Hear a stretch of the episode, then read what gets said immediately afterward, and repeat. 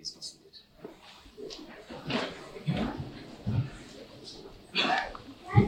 You guys have no idea what love is. Not at all. You're too good looking, you're too funny, you're too mysterious to each other. All that's going to go away. And then you will understand what love is. This is good practice. Jesus disagrees with me, though, because he already gave you crowns. Hmm. And the crowns are the fulfillment and the sign and the proof of your love for each other. As you know, crowns are rewards. You've now received the reward of martyrdom.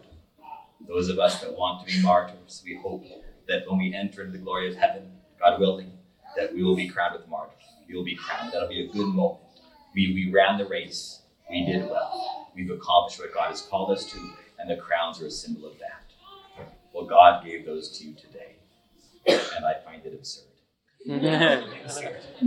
the fact that God has decided to reward in time to young people the reward of those who have already run the race is absurd. But He did it. And like Father Michael said at the beginning of Divine Liturgy, we are outside of space and time now. And you guys are outside of space and time. You've already received the reward. And yet, as you know, being human will continue to grow to earn that reward through time and space, through the actual living out of your marriage in the day to day grind. The gospel is very explicit. The waiter in charge says to Jesus, You saved the good wine until now, until the end of the wedding, when it would seem absurd to serve good wine, because most people have had so much to drink they don't care how it tastes. Hmm. The good wine is usually given at the beginning when people are actually tasting it, but he gives the good wine at the end. And this is a great symbol of how we as humans see love. We think that on your honeymoon will be the time you love each other the most, and that is heresy. That is blasphemy. Love has to grow. And so when you're celebrating your 75th wedding anniversary, God willing, or whatever that is, you can say, God has saved the choice wine until now. Now we know what love is. Now we know what sacrifice is. Now we know what the cross is. We've been living out the sign of true love for each other, with each other for all these years, and now we know. What that means, of course, is that at some point it's going to seem like the wine ran out.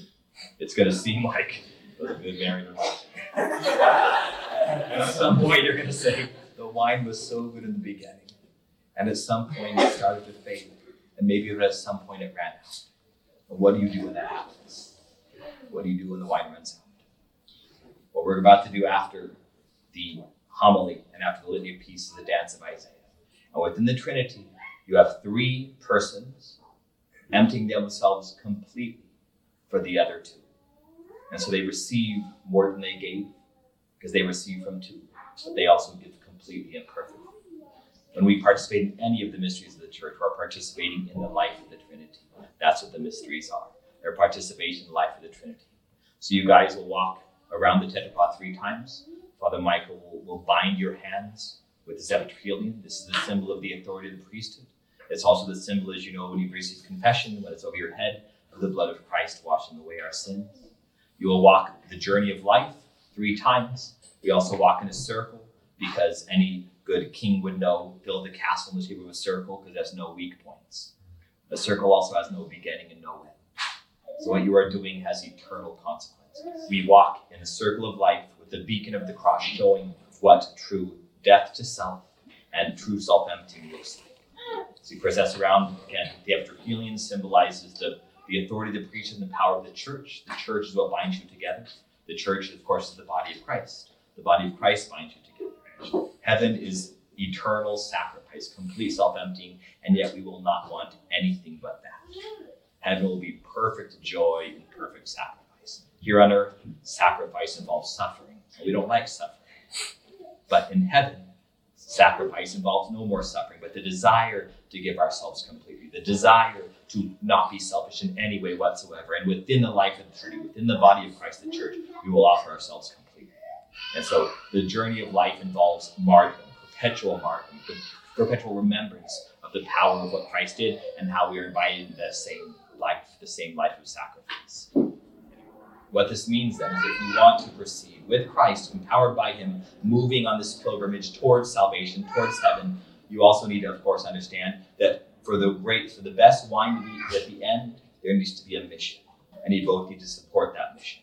You both need to be under the mission of each other. Let it die for her, you let him die to you. That is the mission. That's how you are submissive to each other and progress in this journey of life. It's, it's a, a beautiful journey. And it is a journey of unity, of course. You're participating in heaven. That's what you are. And so, what I'll tell you is one thing you're going to feel right now in awe of the fact that the two will become one flesh.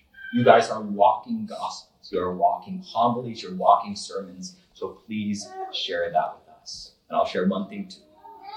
In the end, what we're supposed to see is as much as you stand in awe of the unity you are, you will always be separate children of God. I think it's too easy when we get married and as we go throughout life to see ourselves to print that we know we know the other, we the other. I know them. I can finish their sentences. There's a certain beauty to that, but we always need to stand in awe of what God is doing in the life of the other one as a dependent from me.